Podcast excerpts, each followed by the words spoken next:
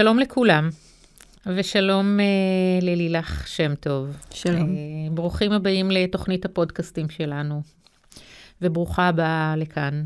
תודה רבה. Uh, התוכנית נקראת שופרקאסט, זו סדרה של מפגשים עם אנשים מעוררי השראה. Uh, והיום uh, בחרנו uh, מישהי שבהחלט מעוררת השראה, עם סיפור חיים שטובי הסופרים הממציאים והיצירתיים, אה, אני מניחה שלא היו יכולים אה, לטוות. אני חושבת שאין מי שלא שמע את השם אה, לילך שם טוב, ולטובת המאזינים, אנחנו ניתן איזשהו רקע קצר עלייך. את רוצה קצת לספר?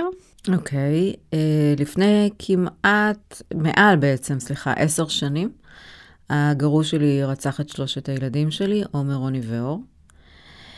Uh, הייתי אז בת 38, אימא בכל רמה חבריי, ומצאתי את עצמי בבוקר יום ההולדת 38 שלי, זה היה בשבת, פשוט איבדתי הכל.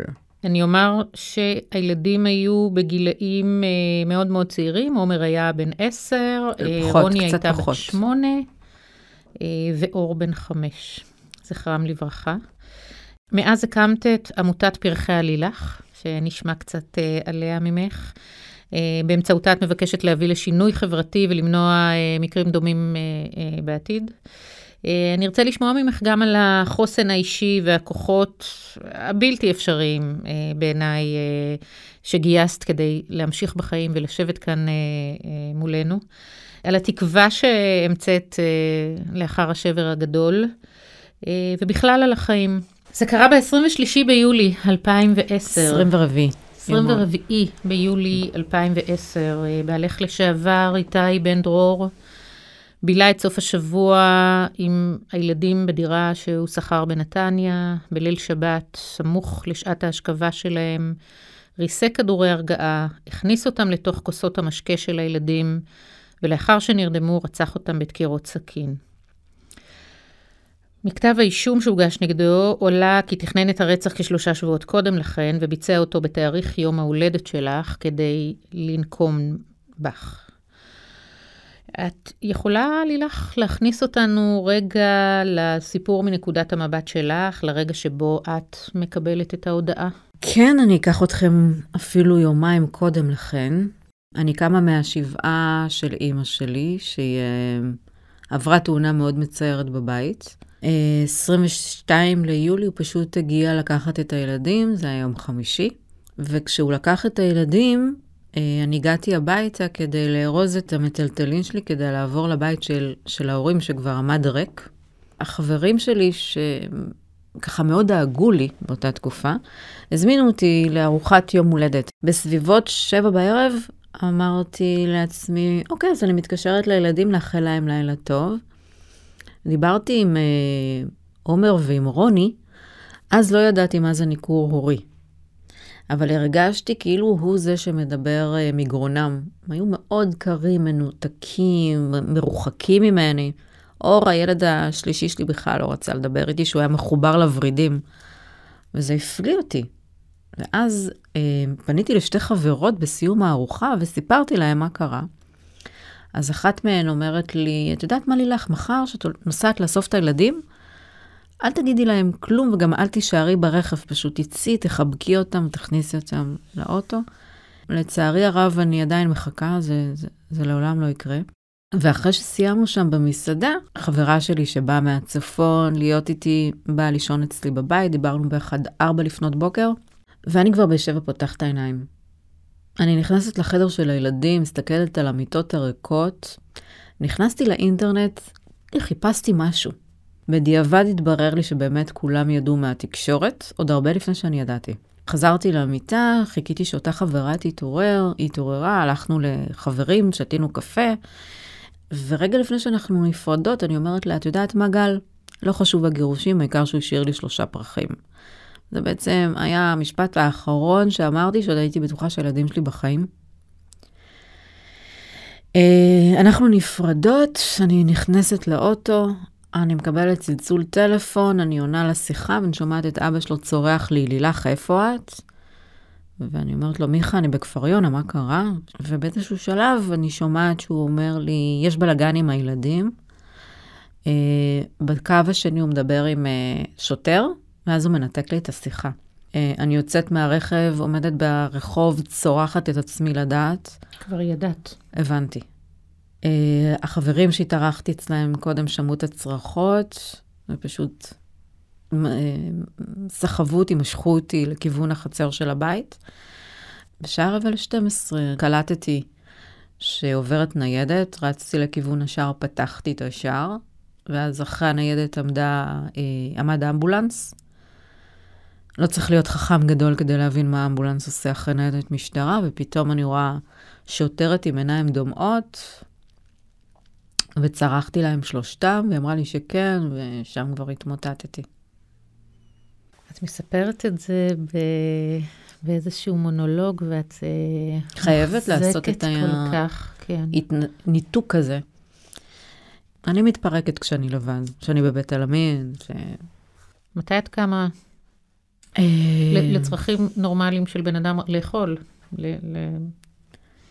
להתקלח, לצרכים בסיסיים של הישרדות. בהתחלה, כן, האכילו אותי, אני זוכרת את התמונה הזו שאחותי פשוט דחפה לי אוכל לפה, קילחו אותי, וכולם ידעו שברגע שהמשפט הפלילי מסתיים, אני מצטרפת לילדים. Mm-hmm. באיזשהו שלב כבר הרגשתי חנוכה, כי כל חמש דקות התקשרו לשאול אותי איפה אני ומה אני עושה, ו... ואני בן אדם עם הרבה פרידום פנימי. המקום הזה בעצם של הגילוי של החופש היה בערך שנה לפני, כשהוא עזב, כשהוא עזב את הבית, כשהוא עזב אותי. כאישה מאוד תלותית, מאוד פחדתי. היית אישה תלותית? כן. אני מסתכלת עלייך היום ואני לא מצליחה לזהות. אני סבלתי מאלימות רגשית, פסיכולוגית, כלכלית, חברתית, מילולית. אה, שנים הייתי צל של אישה. אני לא הייתי אישה באמת. אני הייתי סוג של סמרטוט. ופתאום כשהוא החליט לעזוב, אז הרגשתי כאילו מישהו פותח לי איזשהו צוהר לאיך העולם באמת נראה. אימא שלי, שנורא דאגה על זה שדווקא אני אחזור אליו, ואמרתי לה לא פעם ולא פעמיים, הגירושים האלה, אני מגלה עכשיו שמתנה הכי, הכי טובה שקיבלתי אי פעם, אם אני לא נופלת כלכלית. והיא הבטיחה לי שהיא תעזור ותשמור עליי ותגן עליי, וזה באמת מה שהיא עשתה. בעצם באותו חודש שהיא נפטרה, אה, גם איבדת אותם. אה, בשבעה של הילדים, זה היה 30 של הגילוי מצבה. אה, השאירו מישהו, מישהי בבית רק להשגיח שאני לא אתאבד, וכולם הלכו, חוץ ממני, כן. זה מטורף. אז בעצם את אומרת שבהתחלה המשמעות שלך להישאר בחיים הייתה למצות את הדין איתו. חד משמעית. כי הוא עשה מניפולציות על כולם בעצם.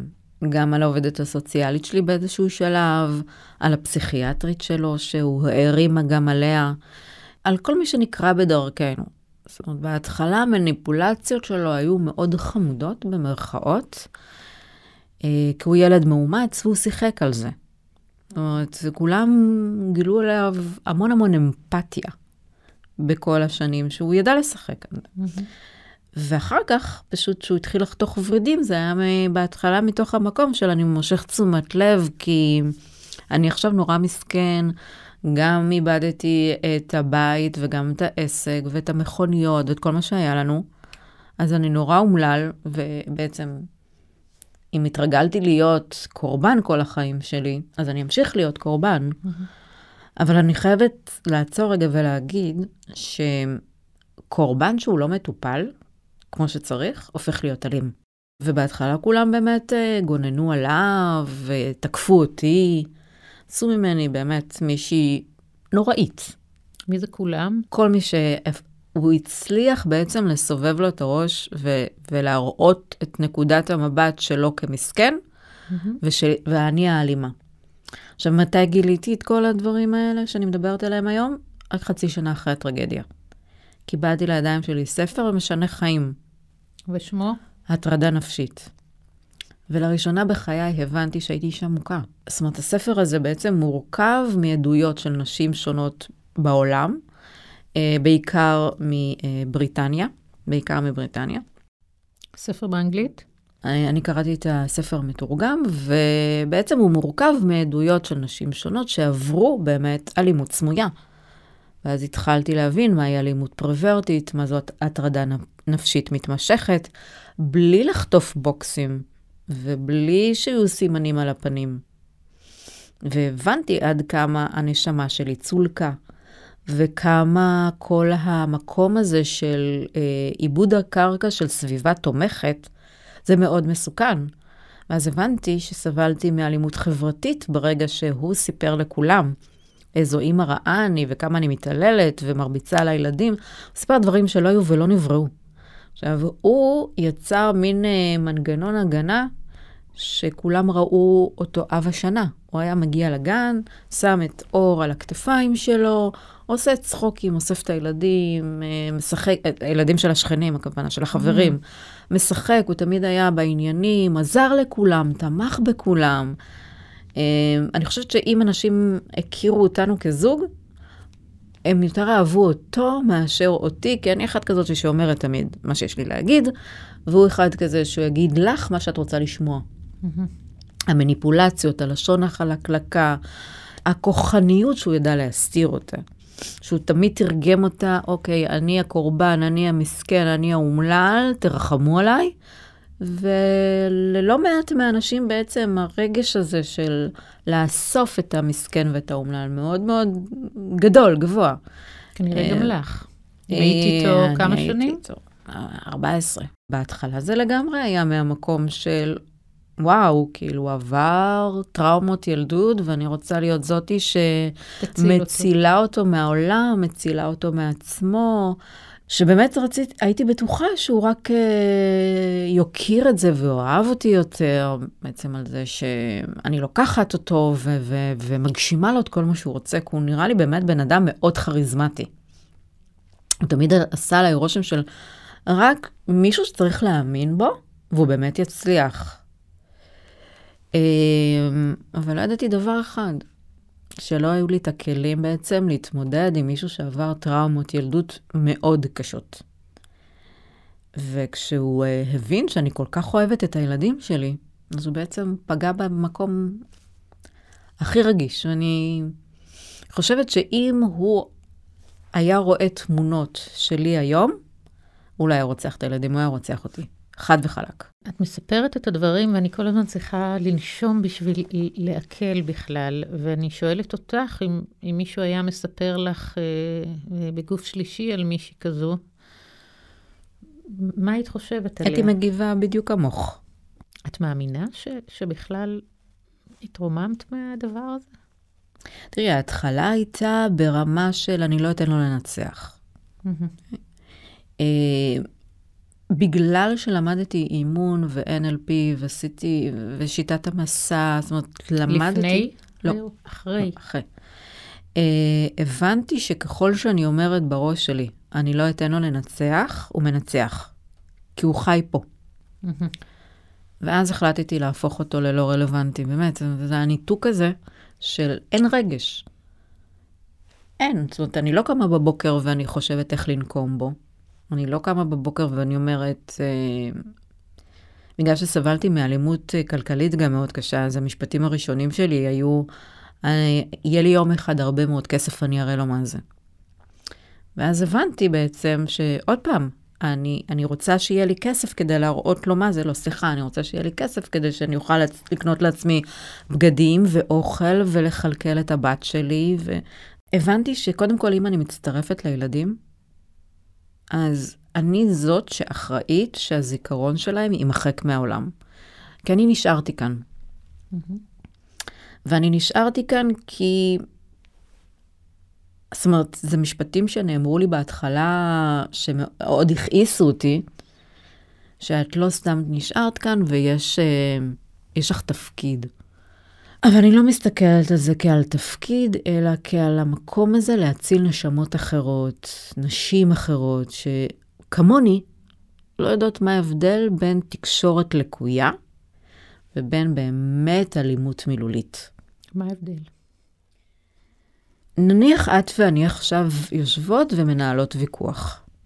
ואנחנו גם מגיעות לשפה מאוד נמוכה, נניח קללות, או שפה להגנית ומשפילה, אבל אף אחת מאיתנו לא פוחדת מהשנייה.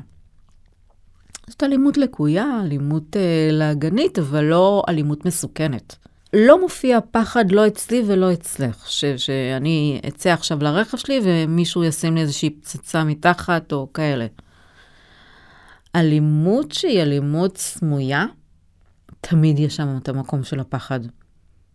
לא תמיד יודעים להסביר את זה, כי האלים הוא מאוד מניפולטיבי.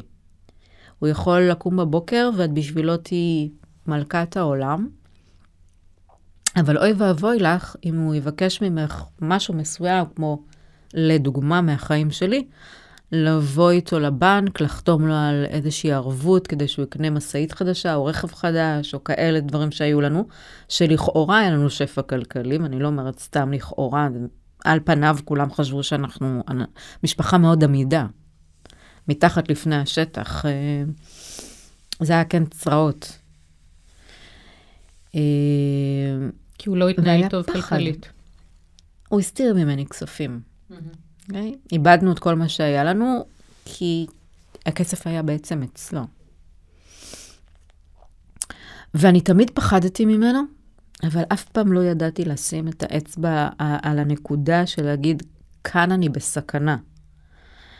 ומה שהוא גרם לי בעצם, אה, כשהוא הצליח לשלוט לי על המוח, בלי שאני אבין את זה, זה להיות ילדה טובה, להיות הכנועה, שמסכימה ללכת לבנק, לחתום לו על הלוואות ענק, שאני יודעת שלא יהיה לנו מאיפה לה, להחזיר את הכסף. והיינו פשוט מחויבים לכל כך הרבה אה, אנשים פרטיים, משפחה שלי, משפחה שלו, חברים, בנקים, שהכל סגר עליי. עכשיו, אנחנו ניהלנו עסק משפחתי. הכסף היה אצלו, הוא שלט על הכל. ואני אומרת לעצמי, לאן אני אקום ואני אלך עם שלושה ילדים? והיה פעם אחת שכבר באמת נמאס לי, ואמרתי, אני עוזבת. הוא כל כך נבהל שהוא דיבר עם אחותי הגדולה ושכנע אותה של באמת, לאן אני אלך עם שלושה ילדים? והיא התקשרה אליי ואמרה לי, בשבילי עוד פעם אחת, תנסי. עכשיו, אני לא יודעת אם זה היה מומנטום שלי לקום וללכת ולהינצל, או שהרווחתי עם הילדים שלי עוד שנה, שנה וקצת. אה, את מעדיפה לחשוב ככה. זה לא יעזור לי. אני למדתי גם לא לשאול שאלות שאין עליהן תשובות, לא להיות בכאוס הרגשי הזה של מה היה אילו. זה מיותר, זה כל כך מיותר, זה... אני, אני לא שם. זה מדהים כמה אה, את מדברת על הלמידה בעקבות הטרגדיה, ואני חייבת להגיד לך שאני שומעת שהחוסן אה, שיש לך, אה, כנראה היה שם גם קודם. היו לו ביטויים, אה, אה, המציאות הייתה קשה, אבל, אבל חיית במציאות מאוד מאוד קשה של... אה, גם קשר מאוד רעוע, וגם עניינים כלכליים, וגם ככה הניסיון הזה להציג איזשהו מצג של משפחה נורמלית ועמידה ו... שחיה את החיים, וגם התמונה הזאת שאת אומרת שהוא הציג אותך כ"אני המכשפה והוא הטוב". הלהיות לבד הזה, זאת אומרת, אני, אני מקשיבה ואני אומרת, וואו, ולגדל שלושה ילדים קטנים. זאת אומרת, נשמע כאילו החוסן הזה היה שם עוד קודם, וזה באמת גם משהו שאני רוצה לשאול, האם מפתחים את זה? האם נולדים עם זה? מאיפה, מאיזה מאגר אה, גייסת אותם? האם באמת אפשר ללמוד לגייס כוחות אה, ולהתמודד במציאות כזו? אני באמת מסתכלת עלייך, ואת אה, כל כך מטופחת וחיונית ו- ומחייכת, וגם דיברנו קודם, ו- ולומדת וחיה ומרצה ו- ועמותה, ו- ואני באמת מתפעלת ושואלת, איך? אה, תראי, הייתה לי רק חברה אחת שלפני הטרגדיה אמרה לי, את אישה חזקה. ואם לא היית כזו, אני לא הייתי מסוגלת להיות חברה שלך. ורק אחרי הטרגדיה, אני הבנתי אה, שהחיים שלי התחילו שנתיים לפני. בשנת 1970, זה היה זמן מלחמת ההתשה. אימא שלי בהיריון אז, אה, וכתוצאה מכל הנפילות של הקטיושות, היא ילדה את התינוקת, אבל היא הייתה, היא נולדה עם מום בלב, אותה תינוקת, ונפטרה. אה, כשאני נולדתי, בעצם גדלתי לתוך משפחה שחוותה אובדן, שהוא לא דובר הרבה בבית, אבל רק אחר כך הבנתי עד כמה ההורים שלי גוננו עליי ושמרו עליי, לא נתנו לי להתמודד עם כלום. ומצד אחד הפכתי להיות נשמה טיפולית, מרוב שטיפלו בי, אז זה מה שהתפתח בפנים. מצד שני הייתי מאוד תלותית. הייתי חסרת ביטחון עצמי, חסרת הערכה עצמית. ואני זוכרת אפילו שבאחד מהימי הורים שיש בבית ספר, אבא שלי היה איתי, והמורה אמרה לאבא שלי שלילך מדברת רק שהיא בטוחה במאה אחוז שמה שהיא אומרת הוא נכון. אני לא אשכח את המשפט הזה כל ימי חיי. וזה באמת היה ככה. וגם כשהייתי נשואה לאותו צורר, זה היה, אני עושה את הכל מאחורי הקלעים, הוא בפרונט. היה לי נורא נוח להיות מאחורי. אם מישהו היה אומר לי שהיום אה, יראיינו אותי לפודקאסטים, ו- ושאני ארצה ואכתוב ספרים, ועושה את מה שאני עושה, ועוד מעט תוכנית רדיו, ו... אומרת, אני? no way, אין, אין סיכוי כזה. אני כל כך לא ראיתי אותי שנורא קשה לי באמת, ואולי קצת שמת לב לזה שאני ורבלית ואני יודעת להוציא, לתרגם רגש. לגמרי. אני באמת לא יודעת איפה זה היה לפני. ופתאום אחרי הטרגדיה, כל האור, האור הזרקורי מופנה אליי, ובין אם זה היה נכון ובין אם זה לא היה נכון, בין אם זה היה אמיתי מצד אנשים אחרים או אינטרסים של אנשים אחרים, הם פשוט הרימו אותי למקום שהתחלתי לראות את עצמי. וכמה כאלה שזה באמת היה אמיתי, פשוט דחפו אותי ללימודים. אז כנראה שזה מה שהוציא את לילך החבויה, הכבויה, הנכבדת אל הכלים, החוצה, לאור, ואז גיליתי אותי. וכשגיליתי אותי, אמרתי, אני עוד אהיה אימא, אבל אני לעולם לא אוותר על עצמי יותר. מתי יכולת להגיד את המשפט הזה? אה, רגע לפני שילדתי את שיילי. שזה היה כמה שנים אחרי הטרגדיה? כמעט חמש שנים, היא אוטוטו בת חמש. ספרי קצת על, ה, על ההחלטה, על איך זה קורה, על... ההחלטה להיות אימא שוב פעם? כן. זה היה אחרי המחשבה האובדנית השלישית. אה, זה היה לילה מאוד מאוד מאוד קשה, שאמרתי במהלכו, או שאת קמה עכשיו סוגרת עניין ומצטרפת לילדים, או שאת מוצאת משמעות לחיים. עכשיו, זה היה הרבה לפני שלמדתי NLP, והרבה לפני שבעצם, ממש בתחילת הדרך. אני לא יודעת למה, באמת, זה היה אפילו לפני שקראתי את הספר של אה, ויקטור פרנקל, האדם מוצא משמעות. לפני הכל, ממש בראשית הדרך. אמרתי, אני רוצ, אני, אם אני רוצה לחיות, אז זה פשוט למצוא משמעות לחיים. ואז איכשהו נרדמתי, כי באותה תקופה היה לי חבר מאוד טוב שהכנסתי אליי הביתה. לחבר הזה קוראים האלכוהול. לא לקחתי, בגלל שהוא סימם את הילדים, אז לא לקחתי כדורים, אבל כן שתיתי. ואיכשהו הצלחתי להירדם, וכשאני מתעוררת, אני מבינה שאני חיה, שאני לא קמתי ולקחתי סכין. זאת אומרת, היו שם הזיות מאוד קשות. ערב קשה, לילה קשה מאוד. את לא חוזרת אמרתי... לעבודה באותה תקופה, את בעצם לא, לא הייתי, עושה... הייתי דבר. מנהלת דסק ברגבה, שזה קרה. אה, הם באו כל ההנהלה לשבעה וביקשו שאני אחזור, ואמרתי, אני הולכת ללוות את המשפט, אז אני לא יודעת להתחייב לכם. אה, אחרי שלוש שנים בעצם רק התחלתי את כל הנושא של ההרצאות. וה... אז שלוש שנים בעצם, את קמה בבוקר והולכת לבית המשפט. שנתיים זה היה עם, ה... עם, עם המשפט, כן. וממחזרת ומשחזרת ורואה ושומעת ורואה אותו. כן, כן. אבל כשאמרתי לעצמי, רגע, אני חיה, הילדים שלי לא רוצים אותי איתם, הם רוצים אותי פה, הדבר היחיד שישמור עליי בחיים זה להביא חיים. מתי אה, יוצאת לעולם שיילי? ב-15 למאי 2016, אוטוטו, היא באמת בת חמש, אה, בניתוח קיסרי ידידותי. שמו אותה עליי. זה ההבדל בין קיסרי רגיל לידידותי, שאת מקבלת את התינוקת אלייך. ואיזה תפקיד היא מקבלת, התינוקת בת יומה? אני נשבעתי שאני לא מגדלת ילד או ילדה בצל האובדן והשכול. שיש להם את החיים שלהם. מהרגע שהיא הבינה שיש לה שלושה אחים שהם לא כאן, אבל הם קיימים, שהיו לי ילדים פעם, כל פעם שהיא רוצה לדבר עליהם, אני מאפשרת לה. המקרה היחיד שאני הפסקתי את השיח בינינו היה שלשום. עשיתי לה יום כיף. הלכתי, קניתי לה מלא בגדים, ישבנו לאכול ארוחת בוקר ביחד, וסגרנו את היום הזה בקיסריה.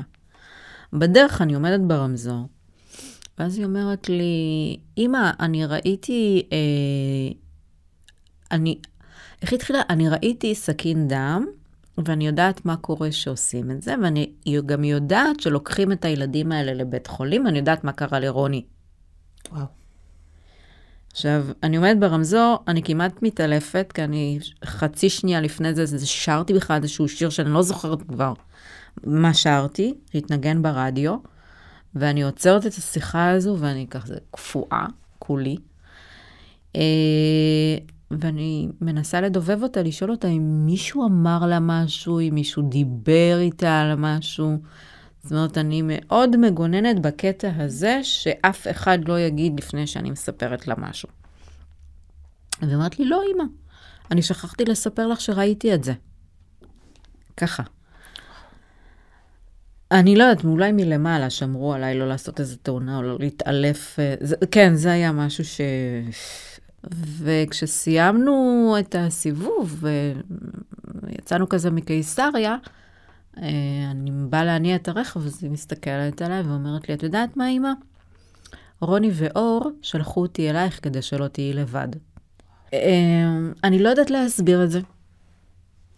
אני יכולה להגיד לך שיש דברים שקורים ווואלה. מישהו גדול מאיתנו מנהל את העניינים. לגמרי, אני לא יודעת, מעבר לגבולות ההבנה הרציונלית הרגשית, אבל כן משהו שהרגשתי מתחילת הדרך, שהילדים שלי תמיד איתי. לא משנה מה אני עושה, וגם כש... היו תקופות שנורא נורא כעסתי על כל מיני דברים, ושזה לא הולך בצורה קלה, שאני צריכה עדיין להמשיך להילחם כדי לא... לשמור על המקום שלי ועל הזיכרון של הילדים. ובדיעבד אני מבינה שגם הדברים האלה בסוף מסתדרים בצורה שהם צריכים להסתדר. ולמדתי להרפות. אה, לא להילחם, לא, לא צריכה כל הזמן עם הציפורניים, ולסחוט את עצמי על כל דבר. זה, זה, זה חתיכת שיעור. כן, כן, כן, לגמרי. אין ספק שילדה כזו לא, לא יכולה להיות אה, ילדה רגילה. אה, כנראה שלא. היא מגיעה בשליחות אה, מיוחדת. אה, ואני גם שומעת ממך את ה... קשה ככל שיהיה לומר את זה, את הצמיחה שנולדה מתוך הכאב הענק הזה והטרגדיה. אה, את לילך החדשה ש... שנולדה אה, יחד עם, ה... יחד עם הילדה הזו. אני, אני מאוד סקרנית לדעת אם יצא לך לדבר איתו, ככה בשיחה של למה. עם מי, עם הרוצח? כן. בהתחלה זה היה צעקות עליו במהלך של המשפט. הוא ניסה ליצור איתי קשר כמה פעמים. בהתחלה זה היה שהוא שלח מישהו אה, להרים דף של פייסבוק ושלח לי בקשת חברות. אחר כך הוא בכבודו ובעצמו התקשר לבקש סליחה, אני ניתקתי. הפעם השלישית הוא השאיר מכתב על הקברים של הילדים. תוך כדי שאני מנקה אותם, שרפתי את המכתב. הוא לא רלוונטי. מה תגידי לנשים ששומעות אותך כאן, נשות שופרסל?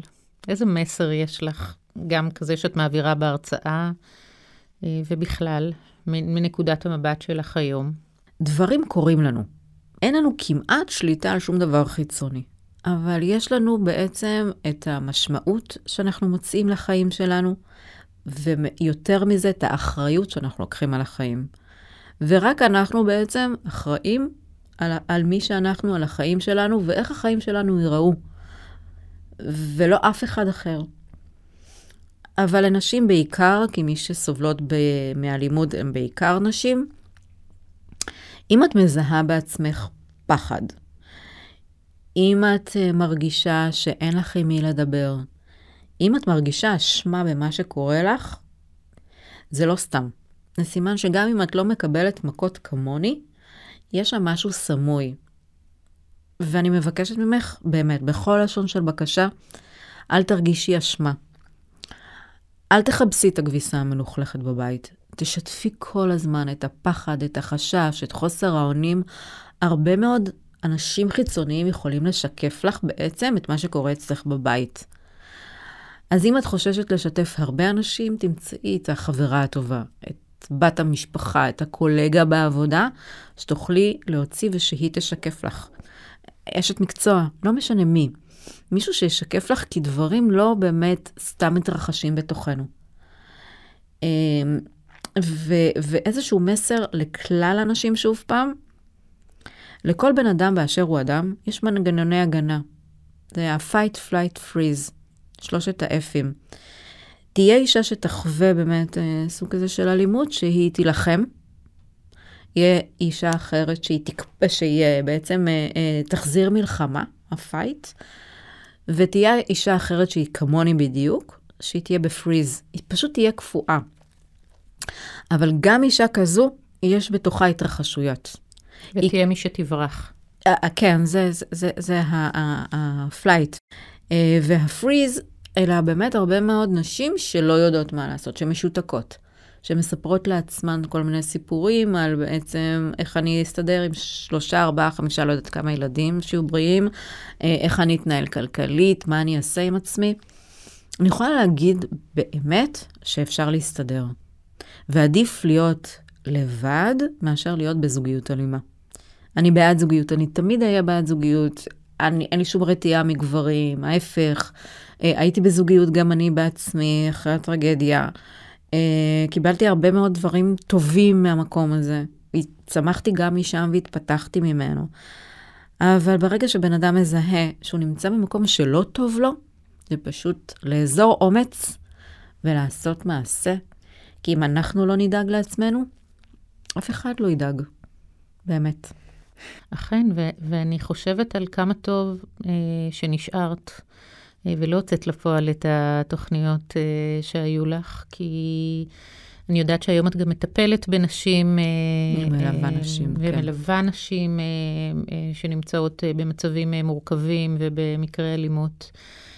ואני מקשיבה לך ורואה אותך ויודעת שיש לך הרבה טוב לתת לעולם. עדיין קשה לי לעכל איך מתוך כל הכאב והרוע שספגת, יוצא ממך כזה טוב ורצון לעזור ולהציל. באמת, מאיפה את, איזה, מאיזה מעיין את אוספת את הכוחות האלה. אבל אני יכולה להגיד למאזינים שלא שומעים אותך, שלפגוש אותך זו בהחלט חוויה. תודה רבה. ואת מרתקת, ואני מקווה ורוצה שניפגש בשמחות. אמן ואמן. ושיהיה לנו אביב טוב. הלוואי, תודה.